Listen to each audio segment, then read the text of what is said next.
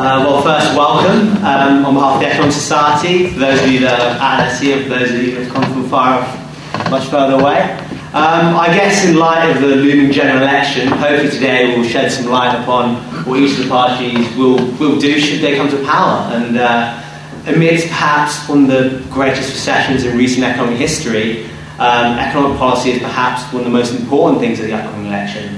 Um, I hope I hope it will shed some light on it, and I'll hand over to Judith for some uh, closing remarks.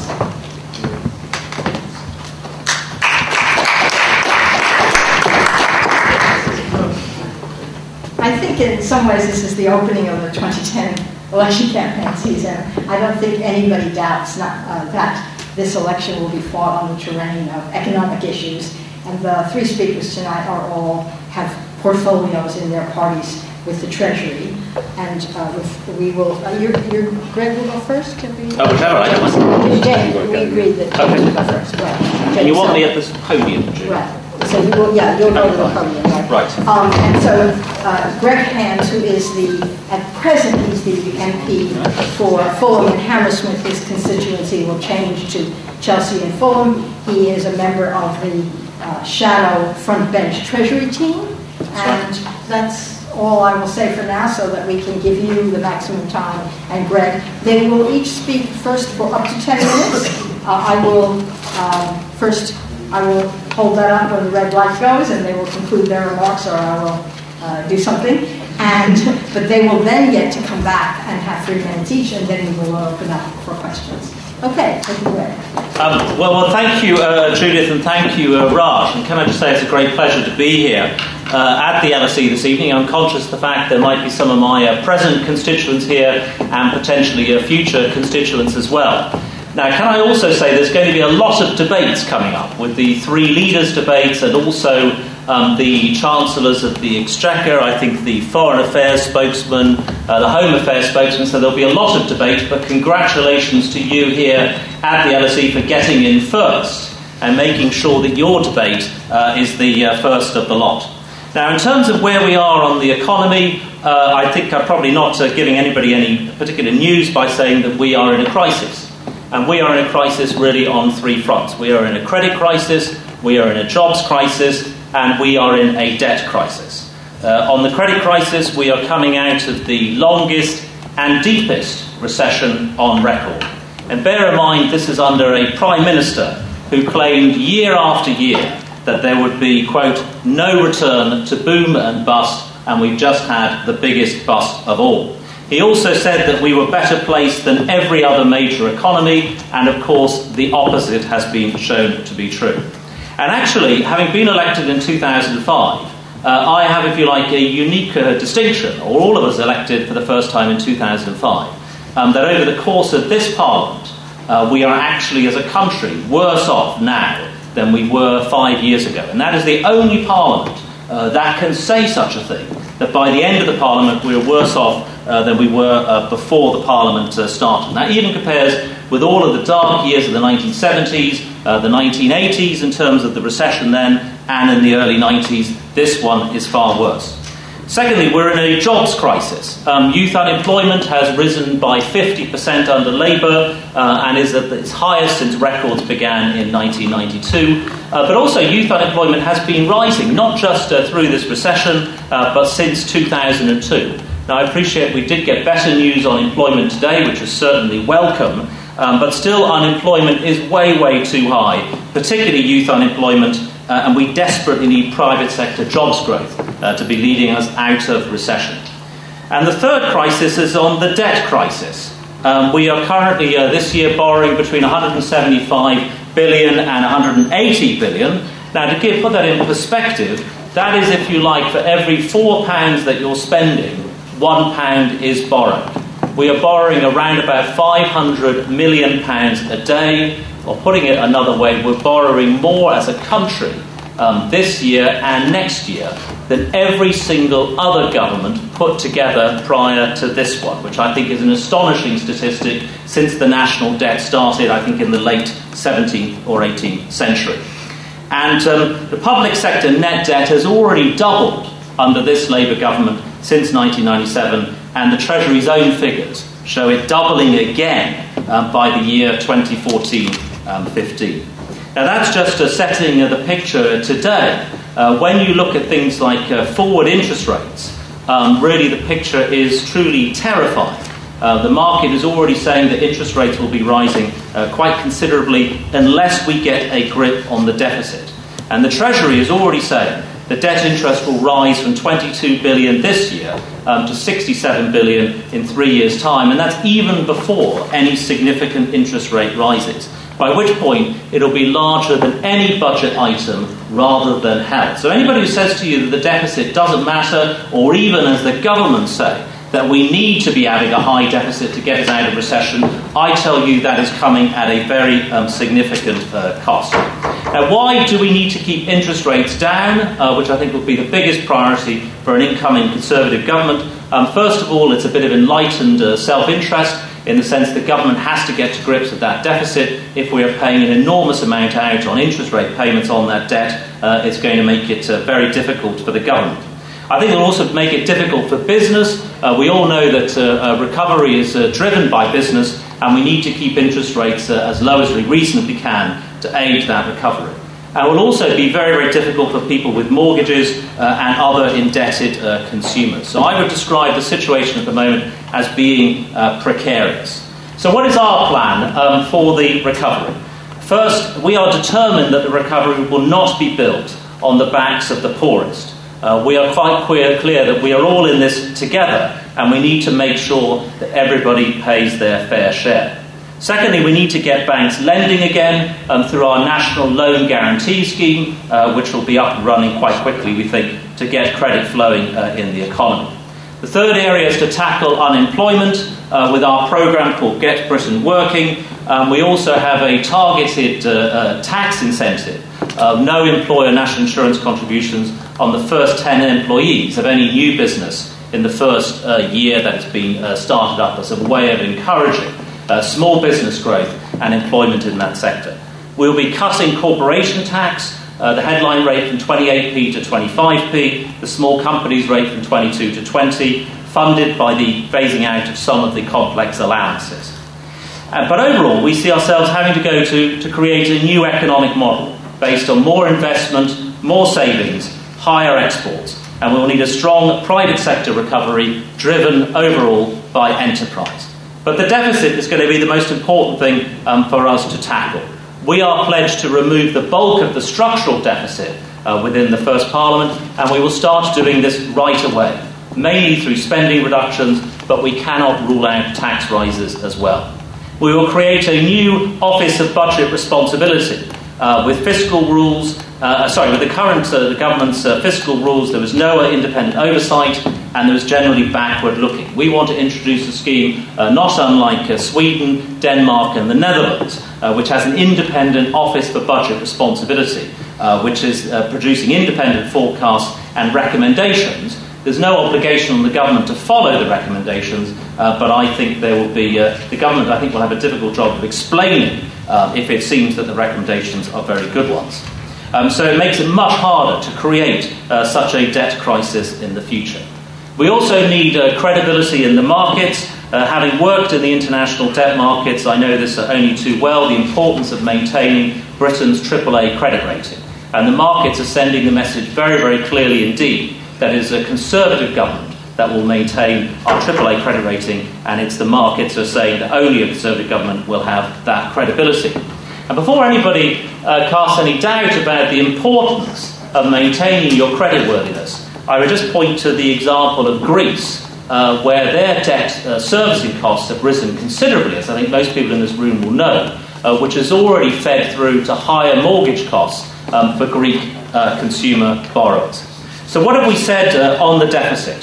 Um, our intention uh, is, as I said, not to close the deficit on the back of the poorest, but to make sure that everybody pays their fair share. Um, the first thing we would, have, we would have a public sector pay freeze in 2011.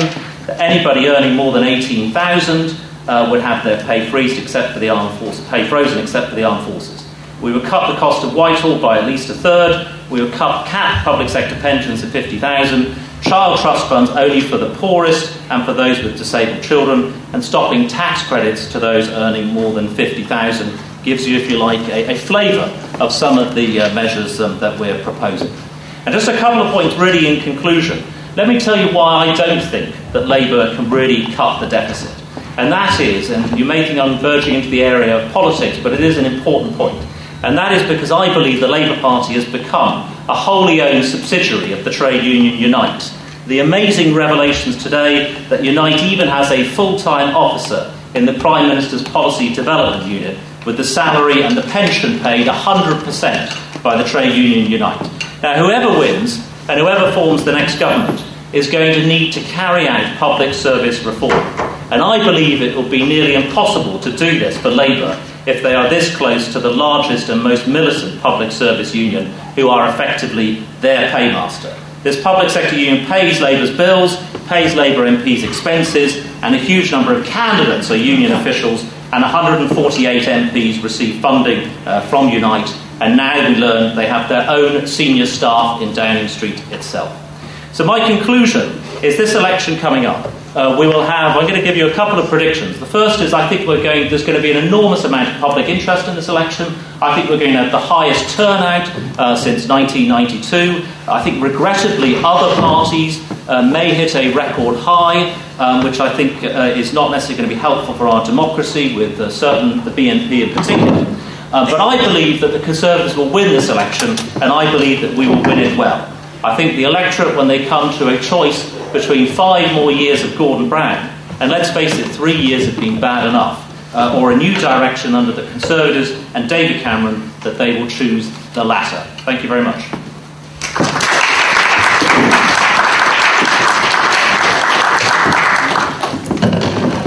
You'll go next. Uh, it's up to you. Yeah. Who is the Member of Parliament for Warwick and Leamington Spa and a member of the Treasury Select Committee uh, and is in the Labour Party, as you can figure out.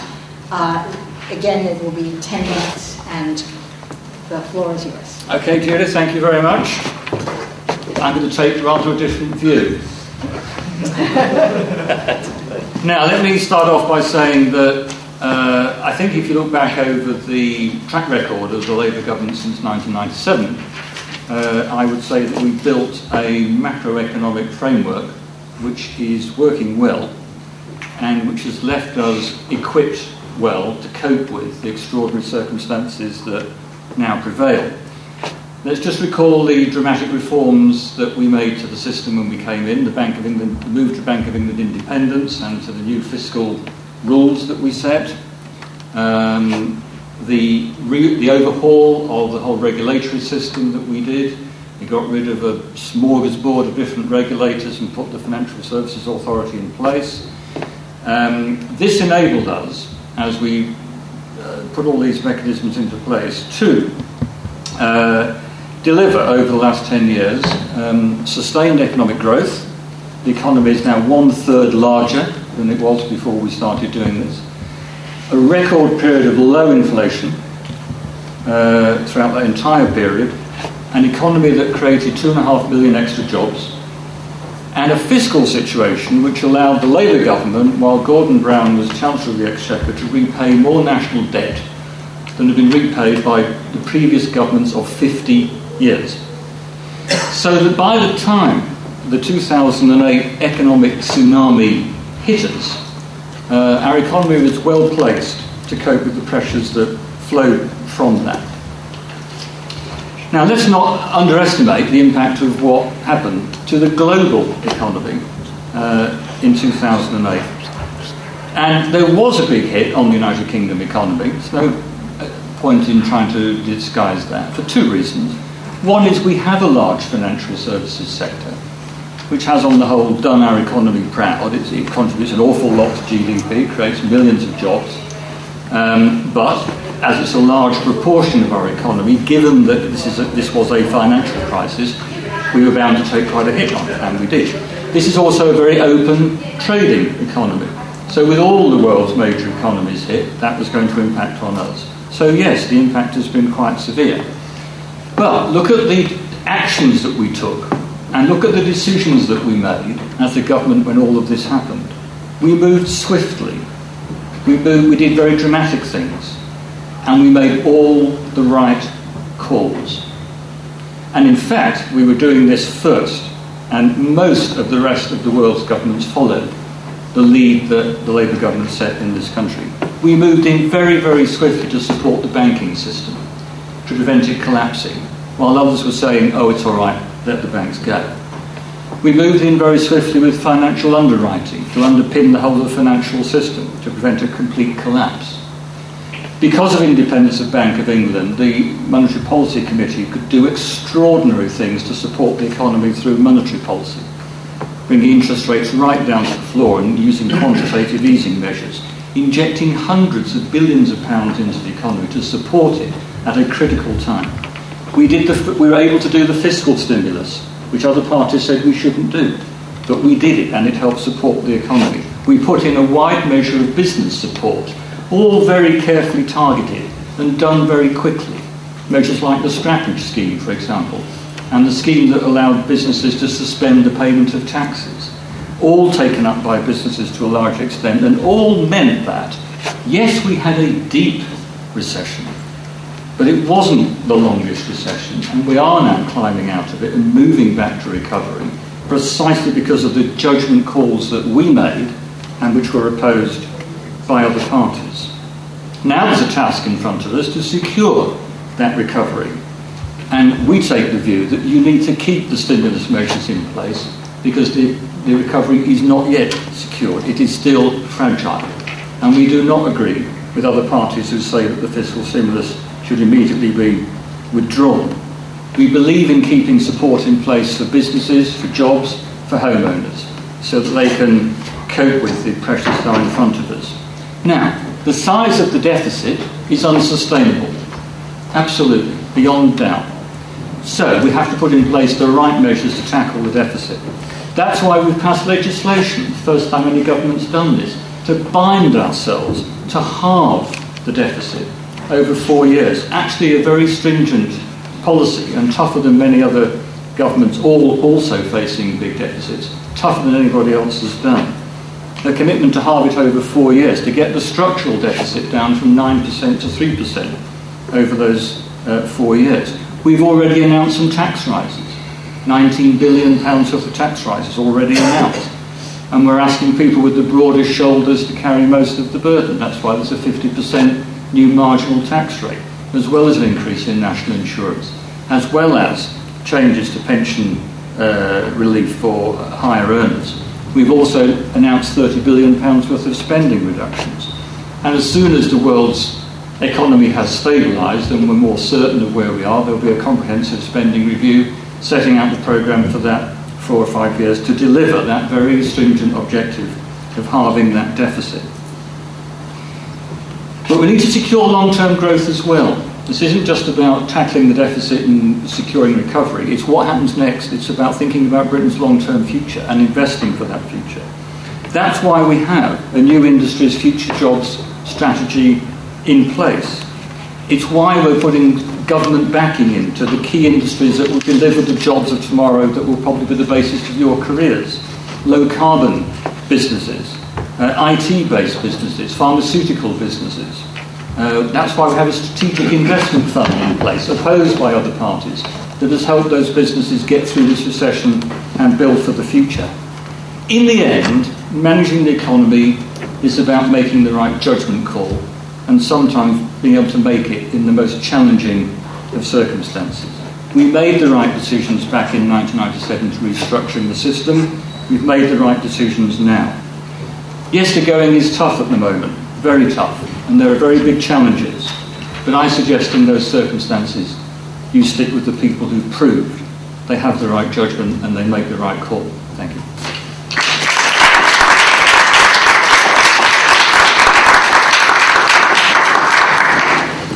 Okay, I won't pretend that Vince Cable isn't the best known of the speakers, but I will give you the 30 second variant nonetheless. That he's MP for Twickenham for the uh, Liberal Democrats, and he is the Shadow Chancellor for his party. It's yours. We have 10 minutes. I will, if necessary, you all guys. Well, first of all, I apologise particularly to Greg for arriving late. I've been doing a voyage of exploration around your campus eventually finding him. Um, I, would start, I think, essentially in the same place that James did. I think this, this is not the, the typical election. We have kind of normal conditions. You vote on, on what's happened over that four-year period. Um, what we've had is a quite extraordinary economic and financial crisis, quite unique within our lifetime. Some of it was global in character, some of it was domestically generated. Um, we're still in the middle of it. Uh, it's very far from clear that the British economy has indeed recovered. And I think much of the debate is going to be around that issue. You know, how do we get into it? What's going on? And how do we get out of it? And which of the various parties has got the best approach to resolving the remaining problems, which are very severe? I mean, in terms of how we got where we are, I mean, how did this, uh, James called it tsunami, arrive? Well, it's a mixture of things. I mean, we had an extraordinary bubble in British property, uh, domestic, commercial, uh, propped up by a very large amount of commercial lending through the banking system, mortgage lending. Uh, some of us were sufficiently exercised about this to start warning Gordon Brown about it around about 2003, 2004 but the British authorities didn't see a problem, and the bubble grew and grew, and it grew to be the most, probably the most serious in the Western world, except possibly in Ireland. Uh, we then had extraordinary failures of uh, governance and management within the banking system, uh, very complex derivatives built on the back of mortgage backed securities.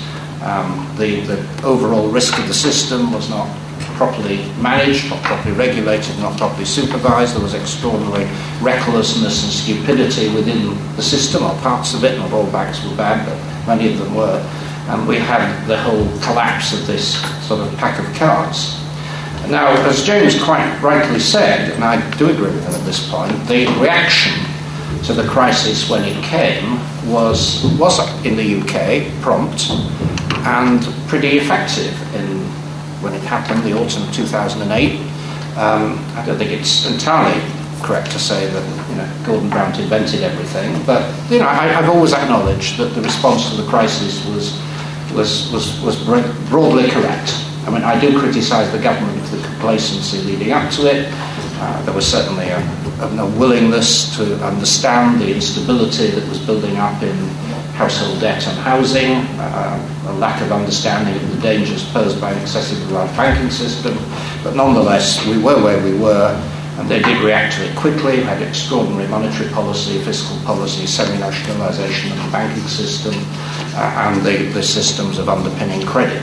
Um, I don't think it was, as I say, entirely their, their creation. I, I, I, like to think that some of the things that were happening were several weeks after I and my colleagues had been calling for them, but nonetheless, it was, it was a, a, a good episode in this long period of government. I think they've drifted since, actually, in some key respects, particularly failing to follow through on the uh, action taken on the banking system. But more or less, if we take that period in isolation, it was a positive one. But we're now in a period where uh, we hope there is recovery. Um, I have to say it's far from clear that that's happening. There are a lot of negatives hanging over the economy. It's been artificially supported by monetary steroids. We don't know what will happen when they're withdrawn. Uh, British households are very heavily overborrowed. We you know, reluctant to spend. We don't know where the growth of, of demand is going to come from. And we have this enormous budget deficit hanging over the economy, which at the moment is fundable. The government's able to borrow at fairly low interest rates. But it's fairly clear that this isn't sustainable. And the big task facing the next government is going to how you manage this.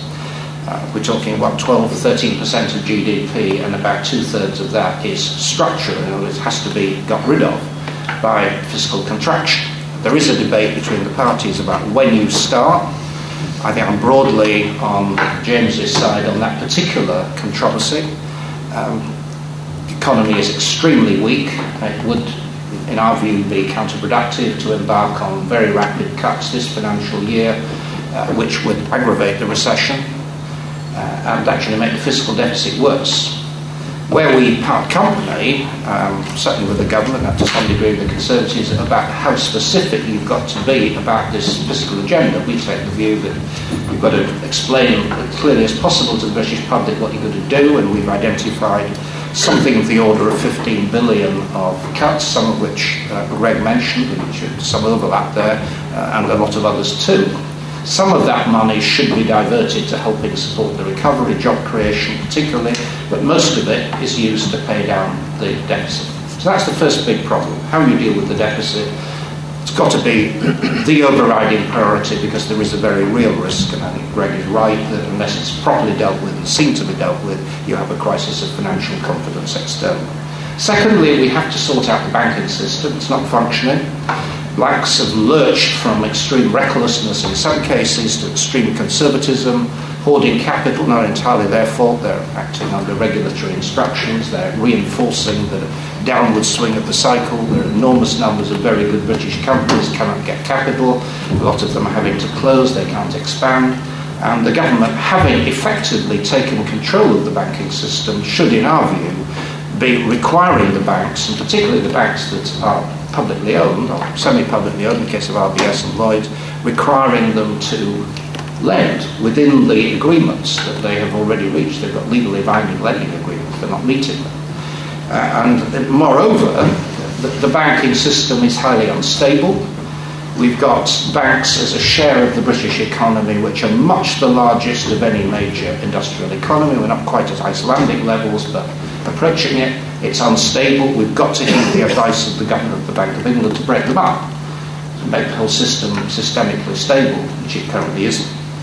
Thirdly, getting beyond the immediate crisis, we've got to think about recovery. How do you sustain recovery? The British economy has got to be rebalanced.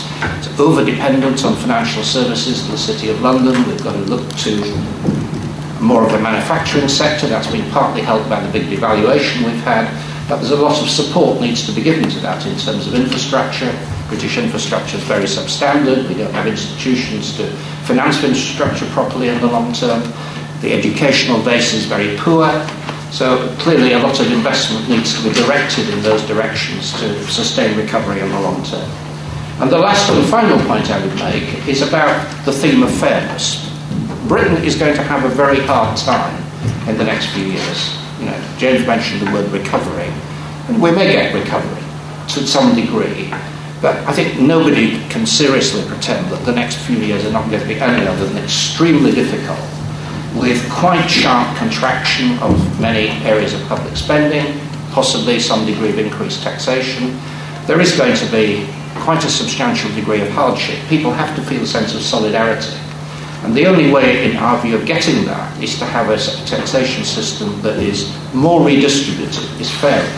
So what we're proposing to do is to lift the tax threshold to 10,000, lifting three and a half, four million people out of tax, giving people more of an incentive to work and save. It actually amounts also to a £700 tax cut for people on average pay. And the people who are very wealthy, very affluent, people who've done well out of the boom, they pay a bit more. And we suggest getting rid of a lot of tax reliefs, particularly pensions. You get higher rate tax relief if you're on high earner. Capital gains tax is less than half the earned income rate, which encourages a lot of people to avoid paying higher uh, top rate tax. And we also suggest tax on high value property, over £2 million, raise another £2 billion that way. Some degree of taxation on pollution, aviation. Pooling all that money and using it to cut taxes on people at the bottom end of the income scale. In that way, you not just create the right incentives, you create a sense of fairness and equity, which is what we're going to need through what's going to be a very difficult time. Thank you.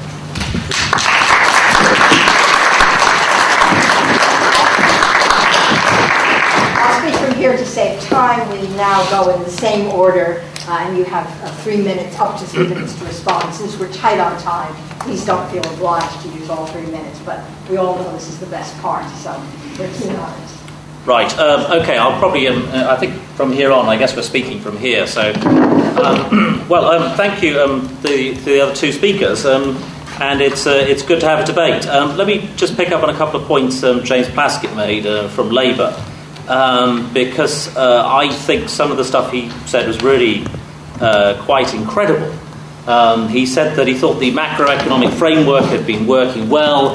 Uh, he praised the new fiscal rules uh, that were introduced in 1997. Um, yet I think it's clear to everybody that the fiscal rules were first fiddled and then abandoned. Um, the overhaul of the regulatory system, I think Vince and I are, would be agreed. Um, the regulatory system, while by no means uh, the cause of, uh, uh, of the crisis, I think certainly didn't help. It was quite clear um, that nobody was in charge um, and tripartite uh, simply uh, hadn't worked. I think to say that uh, the independence of the Bank of England was a good move, but to say that the overall of the regulatory system was a positive, I would strongly disagree with that, which was actually a point that we on the Conservatives made at the time, back in the late 90s. Um, and then he came out with some fairly incredible stuff about the repayment of debt. And I'm afraid to say that uh, one of the problems, there's two big criticisms of Labour going into uh, this recession. Uh, let's just ignore for a moment the behaviour during the recession, but let's just deal for a moment going into this recession. Um, the first was, uh, um, was actually they're running the biggest deficit of any major economy um, going into this recession. And James was talking about the repayment of debt, but when you look at um, the debt issuance figures, going into the recession. For those three or four years prior to the recession, gilt issuance in this country was around about 50 to 55 billion pounds per annum, uh, which was as high as just one year in the early 90s um, during uh, right at the peak of the last recession. That was a massive amount of gilt issuance, reflecting the budget deficit uh, going into uh, this recession. And he talked about the fiscal stimulus. Uh, I'm afraid to say that uh, the VAT cut in particular, I think, was a terrible waste uh, and widened the deficit, and I think had no appreciable uh, impact on the economy. Uh, it was supposed to particularly impact in, in, the retail sector and consumer spending. Most of the major retailers said it had absolutely no impact uh, what, uh, whatsoever. So I think the two major mistakes uh, the regulatory system and going in with the largest budget deficit. And it's all very well now. The, it's all dressed up as this new piece of legislation to halve the deficit. Now, I'm afraid to say you, it's not a piece of legislation you need. You need to show a, a plan and a program uh, and a willingness to reduce the deficit. I'm afraid a piece of legislation uh, simply uh, doesn't cut it. Um, I think uh, what uh, Vince for the Liberal Democrats said, uh, I agreed with rather more of, but not all of it. Um, I think he was saying that two thirds of the deficit is structural and, quote, has to be gotten rid of. Um, and he says he's identified £15 billion of cuts. Um, unfortunately, I think a lot of his colleagues uh, disagree. Um, David Laws, his uh, education spokesman, uh, was on Newsnight only last week um, talking about all of health, education, policing, and international development uh, all being ring fenced. Um, his leader, meanwhile, on the other side, has been talking about savage cuts starting uh, this year, which again I think shows a, a certain muddledness in the overall thinking from the Liberal Democrats. However, I agree with him that we need to sort out the banking system, the economy is imbalanced, and we need to do something about that, and the importance of fairness.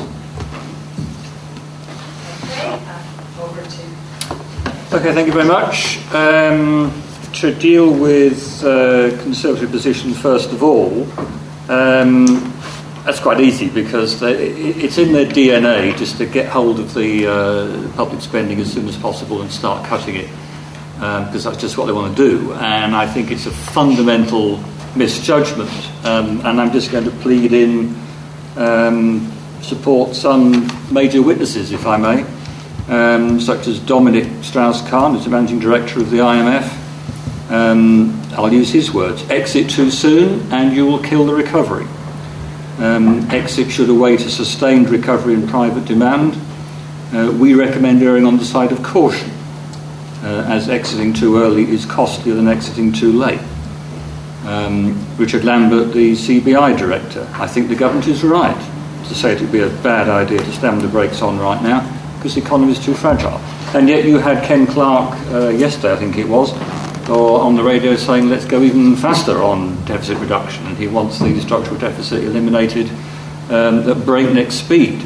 I think all of that instinct is once again a case of the wrong judgment being made at a critical time, and I think the Conservative approach would be pretty damaging to the economy. Greg did a bit of rewriting of history on the subject of regulation. Um, I sat on the committee in Parliament that introduced the Financial Services Authority, uh, three or four months on that committee. and all the time we were taking that legislation through, we were battling against Conservative opposition saying, You're over regulating, you're over regulating. You should just leave the banks to do what they want to do. It'll be fine. The market will sort it all out. So we put that regulatory system in place in the teeth of determined Conservative opposition not to do it. Okay, it didn't work out perfectly, it wasn't the ideal solution, but if you'd had the alternative, you'd have had no regulatory system in place to support us at all. Um, I think my problem with the uh, Lib Dem position on this is we have a problem of the sums not adding up, uh, which is what seems to be a, a bit of a recurrent um, problem. Vince ran through the list. Uh, they've got this um, £10,000 uh, personal tax allowance. Um, we've costed that at £22 billion. That's a pretty expensive measure, and I'm not sure how it's supposed to be paid for. Um, he mentioned his um, air passenger duty reform, which they claim would raise £2 billion. It only raises £190 million, so there's a bit of a hole there. And last night in Parliament, we had a debate on um, tuition fees and universities. And once again, we had your colleague um, saying that the Lib Dems are going to scrap um, tuition fees. Uh, I'm sure you'd like the sound of that um, over six years. Uh, we kept pressing him, however, how do you pay for it? Uh, and he, I think in the end he agreed the bill was about seven billion, but we didn't get an answer as to how it's funded. So my problem with the Lib Dem position is it's warm words. It sounds fairly cosy, but in the end the sums don't matter. Well, let me just uh, first respond to the particular points. Um, as as Greg's concerned, certainly my leader has never contradicted the view that I've taken and he's repeatedly taken that it's not sensible to make deep cuts this financial year. I don't know how that got into circulation. My colleague David Laws, who talked about ring fencing, was wrong, and uh, I hope that's going to be corrected. We do not believe in ring fencing particular government departments for spending, and when you reflect on this, it's clear that that approach is not helpful, so what the Conservatives have adopted. Uh, because what you're really saying is that, well, in order to protect enormous budgets like health, uh, we're going to take very, very savage bites out of everything else, you know, local government, the police, universities, uh, and we do not believe that any sector of public spending should be exempt from careful scrutiny. And as far as James's point is concerned, that the numbers do add up, and I can assure him that they add up because we're using Treasury estimates of where these, uh, what these various measures cost. The tax package costs 16 billion. That's not our figure. That comes straight from the Treasury uh, and the various revenue contributions to it have been checked out by the Institute of Fiscal Study, not a political body, and they did our numbers for us. Um, so I, I, we have no problems with so-called adding up of numbers. You may not like the policies. Uh, being more uh, aggressive in terms of what my two colleagues have said. As far as the Tories are concerned, I think one or two specific points. Going back, let's not forget that many of the problems that led up to this crisis originated back in time with the deregulatory environment that the Tories introduced. One of the most damaging uh, was the demutualisation of building societies. Most of the banks that collapsed uh, were former building societies, mutual building societies, that were converted into banks. And the structure was unstable, and that helped precipitate the crisis that we've had. When the crisis happened, I've acknowledged that, oh, for all my many criticisms, the Labour government handled it well. I mean, the Tories were all over the place. I mean, they did not know what to do about the problems of Northern Rock and then about the bigger banking failure. Were initially stridently opposed to public ownership, even though the alternative was the nationalisation of, of losses and the privatisation of profits. Uh, and it, that was not a glorious episode. And coming up more recently on this absolutely fundamental issue, uh, George Osborne was quite clear until very recently that the next government needed to embark on substantial cuts in the coming financial year to year seriousness. David Cameron then went off to Davos and said, well, no, no, no, just, you know, very little, if any, this financial year. I mean, there is a lack of clarity uh, on that fundamental point. I think I've been uh, critical enough of, of, of Labour already. I've, I've, got quite a long list of things I, I can add, but given the short time, I'll uh, spare them this time round. Right. Okay, well, because we are tight on time, we really can't have discussion, just questions, which we're sorry about. I hope people will stay afterwards and talk among themselves. Uh, can I see, as a show of hands, how many people at the moment, you, this is your last chance, but would like to ask questions? Okay. Well, what I suggest is that I will start like that. Um, and what I'll do is after the first topic, is your question, If there are others with the same topic, I will call on them and then group those, and you'll answer that group. But what I don't want to do is hand them five different topics to handle.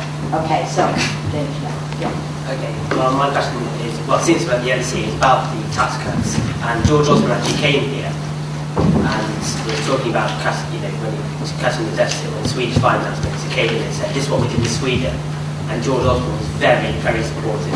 A, a low, large amount, not, sorry, not tax cuts, budget deficit cuts very soon. Um, I'm just wondering, how, how clear can that position be made tonight by yourself? And, for example, the other parties, how quickly we get the budget deficit down? Okay, so other questions on the budget deficit, how fast we get it down, and what their party position is, any on that? Yes? Well, I was just interested because I was watching Prime Minister's questions today and just reflecting on how adversarial our system seems. And I was just thinking that because the market reacts so badly to uncertainty, whether there wasn't more scope for some cross-party talks on making a plan for the deficit. Like, I'm not so sure, given that there's already been elements of compromise on behalf of all the parties in terms of their positions, whether there's not more room for the parties coming together and presenting a plan on behalf of Britain, because it seems that's something the markets might react well to, whereas at the moment they're worried about the uncertainty of who's going to be in government and whether there'll even be one, just one party in government. Okay, others on budget deficit? Okay, if not, then take it away, each of you in turn. Um, Shall we go that way, uh, uh, starting with Greg? Uh, Right? Uh, Budget deficit, what do you think about it? And Okay. on the budget deficit, is it useful to have? But you, you're, you're going to mix up the answering order at some point. Yeah, what, Okay. I was thinking is you, you, and then, then, or, okay. Okay. Um, I I think the, the, the first question on um, um, um, cuts, uh, how quickly, how much, um, to be honest, I, I think I've already answered um, that we will start in year one, that we will remove the bulk of the structural deficit uh, within one parliament, uh, and I think only we have got the credible plan uh, to do it. And that sort of links into the answer to the second question. Um, cross-party talks on the deficit, will the markets react well to it? No, I don't think they would. I think one of the reasons the markets have reacted really quite badly uh, in the last few weeks with uh, sterling selling off, uh, gilt yields rising, uh, has been the, the spectre of a hung parliament, uh, which I think would render potentially a Britain's government uh, rather less decisive than it needs to be in its approach to the economy in general and the deficit in particular. Um, so I think the, the prospect of a hung parliament uh, is, I think, uh, the thing that is really damaging uh, confidence there from the markets. Okay. So, uh, James next, and then Vince, and then I will do them in systematic order, as you suggested. I've mixed them. Okay, your question on uh, getting down the deficit, as I say, we've put the uh, strategy in place. Uh, it's a four-year strategy by the end of which we'll have the structural deficit down to about 3%. Um, we think that's the right pace to go at, um, and we've set it out very clearly. Uh, the early moves are already announced on that. Uh, as I said, I ran through the mix of tax measures we've already taken and some of the spending measures we've already taken. But the key thing is we're saying is gear the rate at which you pay down the deficit to the performance of the economy. Don't put the recovery at risk by just going at it dogmatically because you just want to do it. Because in the end, it will be counterproductive. You could actually make the deficit worse. So you've got to nurture this recovery and link what you're doing to that. On the question about uncertainty, well, uh, look, you guys get to make the choice, right? And this is what a democratic process is about. Uh, there's an election coming. Um, and in the run up to an election, all of us in the political parties will put our prospectus to you, and then you decide. Um, and you elect parliament, uh, and that's the parliament that's got to deal with these issues. Now, it may have a majority government, it may not have um, an outright winner. That's, as I say, for you to decide. Um, if it's something other than an outright winner, then clearly parties will have to work together because that's what you will have decreed as, as the electors of this country. On the speed of the deficit, I think, yeah, and please see James has now taken my lines on all this, that we've, we've been arguing for really quite a long time that it doesn't actually make sense to have a political formula for deciding the speed uh, of cuts. it's got to be decided by economic criteria, and indeed I set out a series of tests some time ago to make that decision. You've got to look at the rate of growth, you've got to look at unemployment, you've got to look at spare capacity, you've got to look at credit conditions, and of course you've got to look at external borrowing requirements and costs, and you've got to trade these off in a rational way. It's not sensible to be dogmatic. But on the basis of the conditions that we see today, of course they can change, but on the basis of what we can see today, it would not be prudent, in our view, to make significant net cuts, or indeed any, in the financial year ahead of us, 2010 11. Beyond that, what we should be aiming to do is to achieve cuts of around 20 billion, which fits within the framework that the government itself set, which is probably the minimum required. But that's a reasonable indicative target for that year, and we've so far spelled half of that in detail. In terms of the hung parliament and uncertainty issue, it's worth recording in the light of what Greg just said that sterling was at a much lower level of value a year ago when the Conservatives had a 10% lead in the opinion polls. So all this stuff about how market uncertainty, political uncertainty is affecting the exchange rate, I think we need to be a little cautious about. I think that the point is this, that it's very clear from the surveys that are now coming through. Uh, sorry, is there, is there a problem? Yeah, we have noise. You don't hear. Oh, I say we have. It's not. The, the, the, roof, the roof isn't going to fall in. They're celebrating St. Patrick's Day now. Oh yes. right. I mean, I think the, the I mean, what is now coming through is that there's a very, very large sector of public opinion. It may not yet be a majority, but it's certainly a very large section who don't trust any of the parties to, to run the country on their own. You know, for reasons that we partly gone into, and actually think it's rather a positive idea that British parties should escape from this tribal, narrow culture and actually find some common ground. I mean, I think that's beginning to take hold. And I suspect that there are intelligent people in the markets who think that too.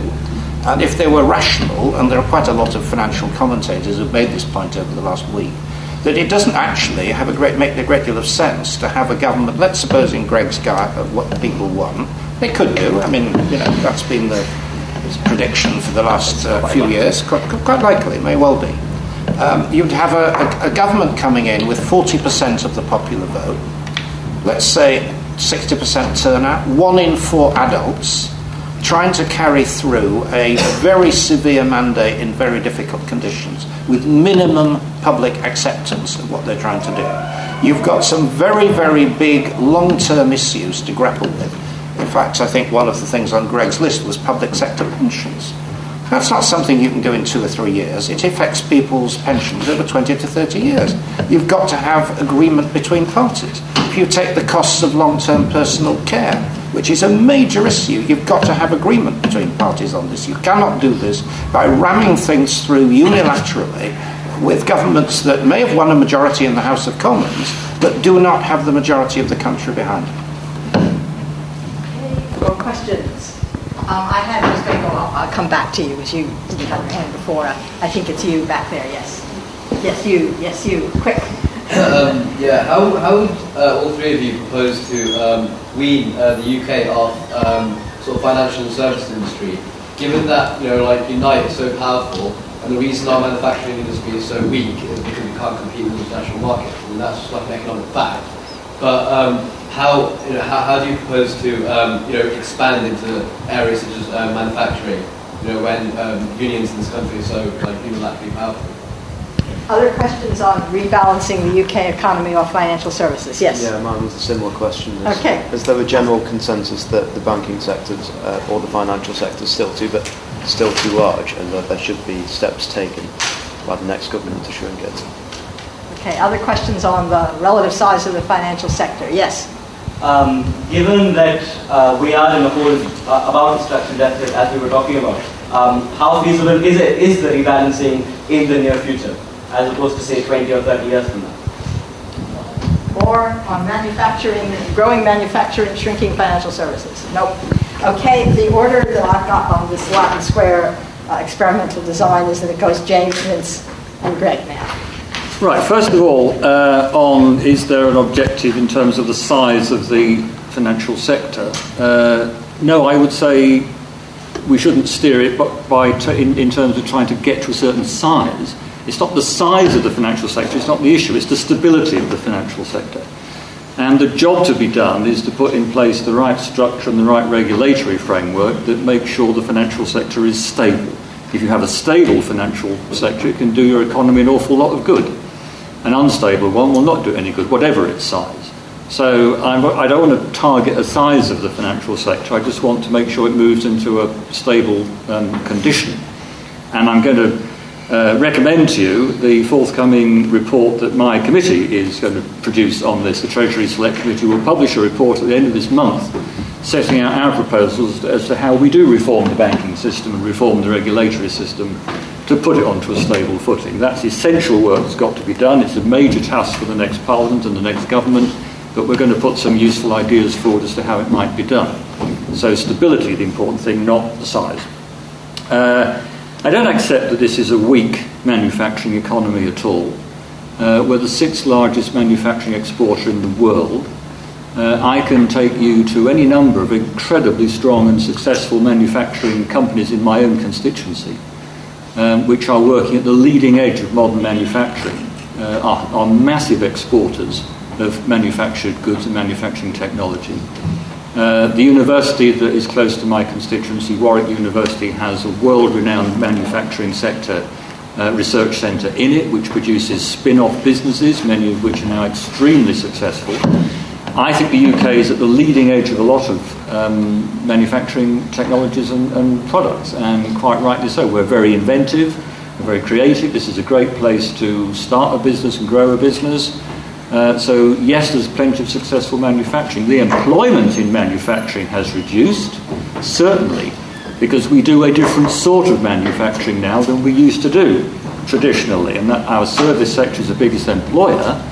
But just because the manufacturing sector has shrunk in terms of employment, don't write it off in terms of its importance in the economy. It's still extremely important. It's still 18, 19, almost 20% of our GDP um, and very successful for UK PLC. But it needs nurturing, it needs supporting, which is why the uh, tax breaks that we've got in place for manufacturing uh, and the other measures that we have on capital allowances and so forth are critical to the success of manufacturing businesses, but they're all going to be pulled away if um, the Tories get it. Okay, you are next.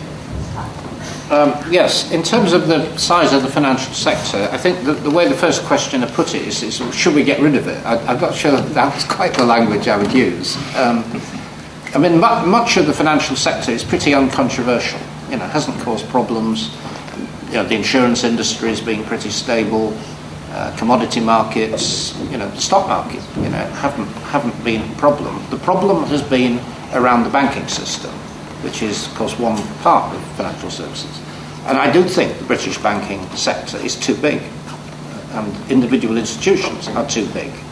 The share of banking assets, balance sheets, as a share of the British economy is something in the order of 400%. It's about four times bigger than our national economy.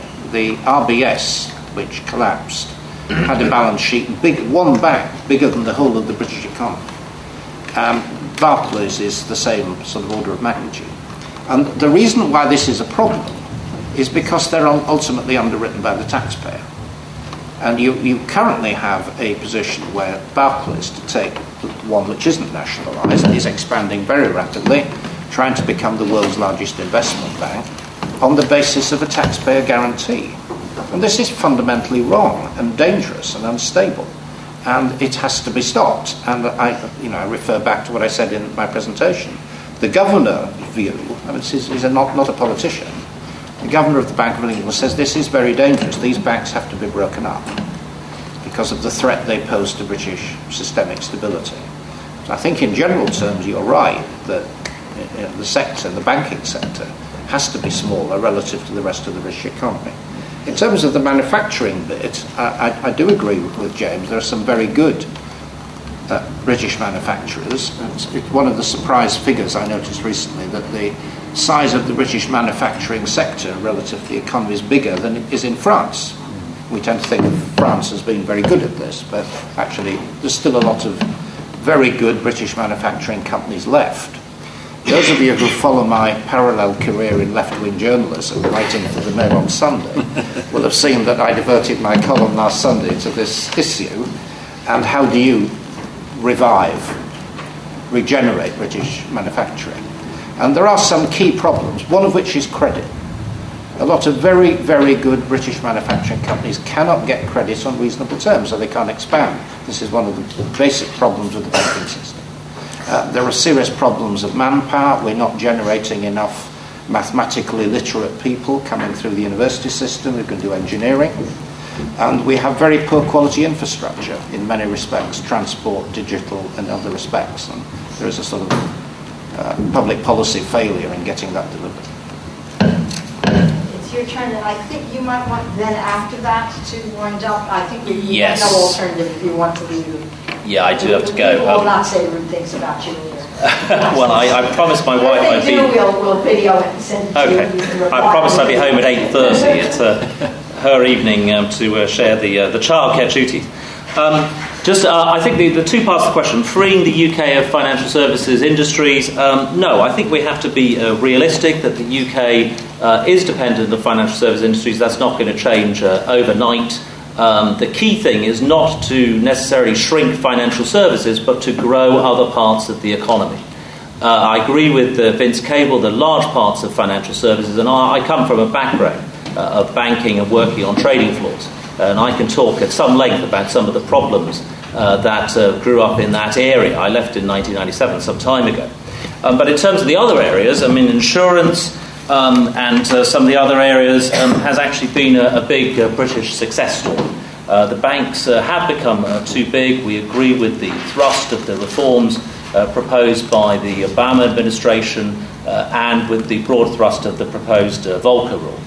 Um, we do have some um, fantastic industries, high tech, high value added manufacturing, um, some fantastic services industries. I feel pretty sure with the milk round uh, going around or drawing to a close roundabout now that there have been some amazing um, service industries um, going around offering, uh, we hope, uh, positions um, to uh, soon to be LSE graduates uh, and postgrads uh, as well.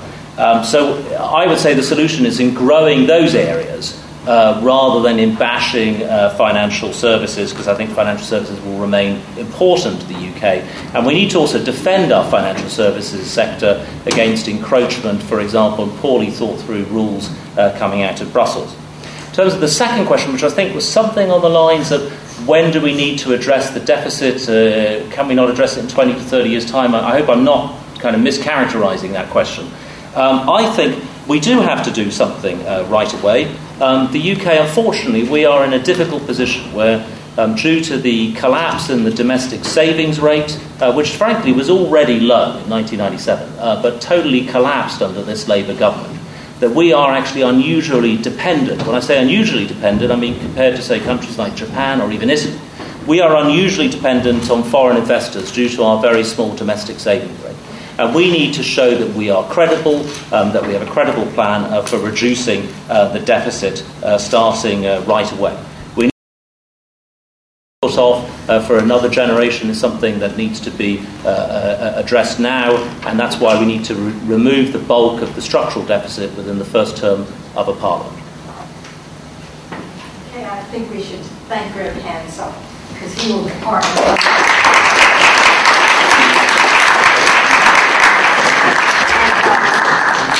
Then, in, I would have thought the order should be uh, Vince Cable and then, that's okay. Um, So we'll let Greg take his departure. We've kind of summing up. Uh, If there, uh, we we have to end more or less today, anyway, so. I prefer to take questions. I'm Oh, no, right, as well, okay, Well, more you- questions. there were a few More left. questions, we have more questions, wonderful. Okay, Raj, follow, yes, please, uh, yes, first, this gentleman. Um, I think uh, Dr. Cable touched on this, but um, how do each of your parties plan to deal with the problem of an aging population, both in terms of health and in terms of pension? And- and I think we can group a few questions, so, yeah, please. Uh, Yeah, Greg talked about um, Conservatives having a policy of fairness uh, when it comes to taxation. Um, I'm not sure that the, the reality of their policy on taxation meets the rhetoric. But I'd like to know how you think that we can build a taxation system that makes sure that the poorest don't pay, you know, uh, the majority of the cost of getting out of recession. Okay, I think those two are meaty enough, perhaps. Or what, one more, one more question? Not right now. Okay, so aging population and fairness in taxation systems. And that, for both of you, right? Is that okay, or? I think the, the key issue as far as the ageing population and the growing number of pensioners is concerned is how you how you approach the question of pensions, which is something successive governments have grappled with. Um, you, you, can either do this in a sort of very targeted way, which is in a sense where this government have acted with through pension credit means testing, which has the merit that you are directing resources to the poorest pensioners, has the problem that it provides a big disincentive for people to save because when the means tested benefits are withdrawn, you're paying quite a high marginal rate of tax in effect. Um, our view is that, that there is no alternative but to have a basic, decent state pension. Um, given the financial constraints of the country, it isn't possible to offer some very generous increase in state pension as of now, uh, and what the, the, immediate objective should be to restore the earnings link. It's something that Mrs. Thatcher removed, this government's promised to do, and I think all parties have now agreed this has got to happen fairly quickly so that pensioners at least have the expectation that their state pension will rise at a reasonable rate and they can plan accordingly. Um, in terms of the, I think the other question was about the sort of fairness of taxation. I partly covered that in what I had to say, um, just notwithstanding what James's comment on it, we have a fully costed package, um, and the emphasis is on lifting low earners out of tax. And the reasons for that are several. Uh, one is that it provides people with an incentive to work. The other is that it does provide a tax cut for people on middle and low income. It lifts a lot of, by lifting a lot of low earners, part-time workers, particularly women, out of tax you, you know, you lift them out of the whole kind of means-tested network as well. Um, and you do, as you say, you know, people who did extremely well in the boom periods pay a bit more. Um, today, a little bit more about the specific proposals that I was talking about. The mansion tax reflects the fact that there's been a massive increase in property values, particularly in London. There's been a very big increase in inequalities of wealth much of it concentrated in property.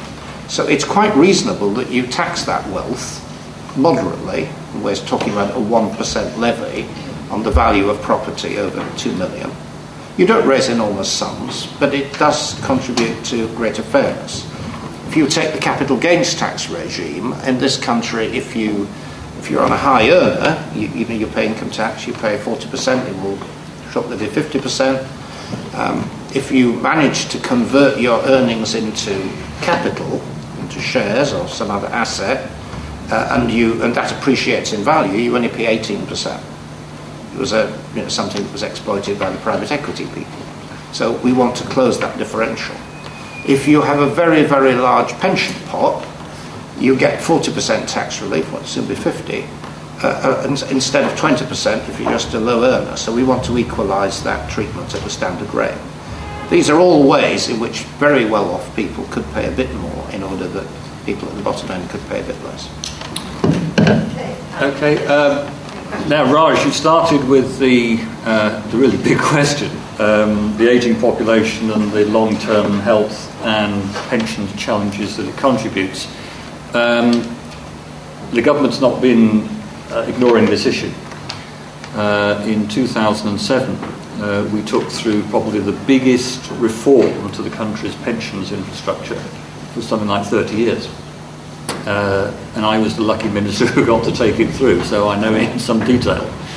Uh, and the two big acts that we took through really have addressed the, the long term pensions challenges, and, and we took up most of the recommendations coming from the Turner Commission, which we asked to look independently at this issue and to address the long term challenges and I think we took through landmark reforms that will work. Um, remember, the, the age at which the state retirement pension comes in is going to be deferred gradually over a period of time. Uh, we also, very importantly, introduced the concept of automatic enrolment into pensions while people are in work. The big challenge we have or had was about 10 million people not making any contribution to a pension at all while at work. That was a ticking time bomb in the pension system. Uh, well, auto enrolment will come in shortly, um, and we hope the vast majority of those people will, through their working life, be contributing to a pension system on top of the state pension entitlement that comes. We've equalised entitlement between men and women, for example. Um, which will be a great boost to many women approaching retirement who will get a, decent, a full state pension instead of part of a state pension. Sweeping pension reforms designed to address that long term challenge, and I think it's widely recognised that what we did was right, and for the most part, it commanded cross party support, for the most part. Um, on health, huge challenge there. Uh, that's why we want to work forwards towards a national care service to work alongside and supplement the National Health Service. That too is a big, long term, very radical reform, and when you're doing something like that, you want to try and build a political consensus. And we were having cross party discussions, with the Liberals included and the Conservatives. We were getting somewhere. Uh, the Tories then walked out of the consensus so that they could slap up a rude poster about us. Uh, well, you know, that's playing politics with a very important long-term issue. And I hope eventually they might be back around the table and talk seriously about long-term health reform. Your question about being fair on taxation, well, I think we wouldn't start from where the Tories want to start from. Uh, they've changed their tack and they've changed their policy many times in the last six months or so. But the one thing they've never changed is their first tax priority which is to give a £200,000 tax break to the 3,000 richest families in the country on a massive inheritance tax cut. That is not the place to start, not in these circumstances, uh, not in our view.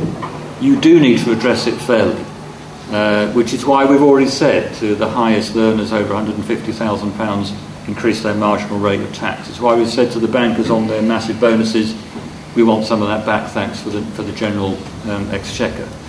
Um, and it's why we've already, already done things like putting in place a national minimum wage and the tax credit system to support low income families. So, yes, we'll work on the principle of um, spreading the burden fairly, as we've already done, and that's what we would uh, continue to do.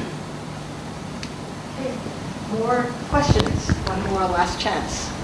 Nope, but that's it. Okay, would you like a minute to or two to give your punchiest message, perhaps, or not? It's up to you. you yes, let's go ahead. Sell them it. They're going out to uh, start the campaign, so what's your, your big pitch? Well, I'm happy to keep it. Do you want to do it? I'm not actually. I'm not actually going to do that. I'm going to tell you what my job is as, as, as a member of Parliament, um, and I'm listening to what the people I represent in Parliament are telling me government should be doing because I think that's our job at the end of the day. And I'm having extensive discussions with the young people in my constituency whose futures are at stake about the outcome of this election. And what they're telling me to do is to make sure we safeguard their education prospects, that we safeguard their opportunities to get skilled and proper training, that they will have good university places to go to and quality courses to go to, and they don't want to see us compromising on that. I'm listening to what my constituents are saying on the doorstep. And they're saying, look, we understand the country's got big difficulties in front of it. We know you've got to address this deficit. But they're telling me they think we did the right thing to deal with the crunch when it came. And they're now saying to me, we'll take our share of the burden, but for goodness sake, do this fairly. And I think they're responding to what we're doing in that respect. And I'm listening to what the businesses in my constituency are saying, which, who employ my constituents. And overwhelmingly, they are saying to me, for goodness sake, don't pull away the fiscal support too soon. It will jeopardise our prospects of being successful as a business. It will put your constituents' jobs at stake. And in the end, my job as an elected representative is to listen to those people and then turn their aspirations into reality. And I take the view, and I'm firmly of the view, that what we're offering at this election is responding certainly to what the majority of my constituents want us to do, and I think that would be the right way forward. You have your time to use this. You wish. Yes, I just I had four key points about how we get from where we are. Uh, one of them was the overwhelming need to get on top of this fiscal crisis, and it's got to be done properly and openly with the public. Uh, we've got to sort out the banking system and make sure they support the economy and not drag it down, which is what they're doing at the moment. Uh, we've got to have a very clear vision of what a rebalanced Britain actually looks like, which creative industries and manufacturing have a bigger role. And we've got to have a tax system that is fair and is felt and seen to be fair to a greater extent than it is at the moment. I, I, I just worry that in the middle of all this debate, there's a lot of shadow boxing going on which doesn't connect with reality. I mean, just to take one example, the one issue on which the parties are trying to create a debate is who is going to cut quickest, right? Well, the, the positioning at the moment is the government is saying, well, we're not going to quit quickly, and the Tories are saying we are.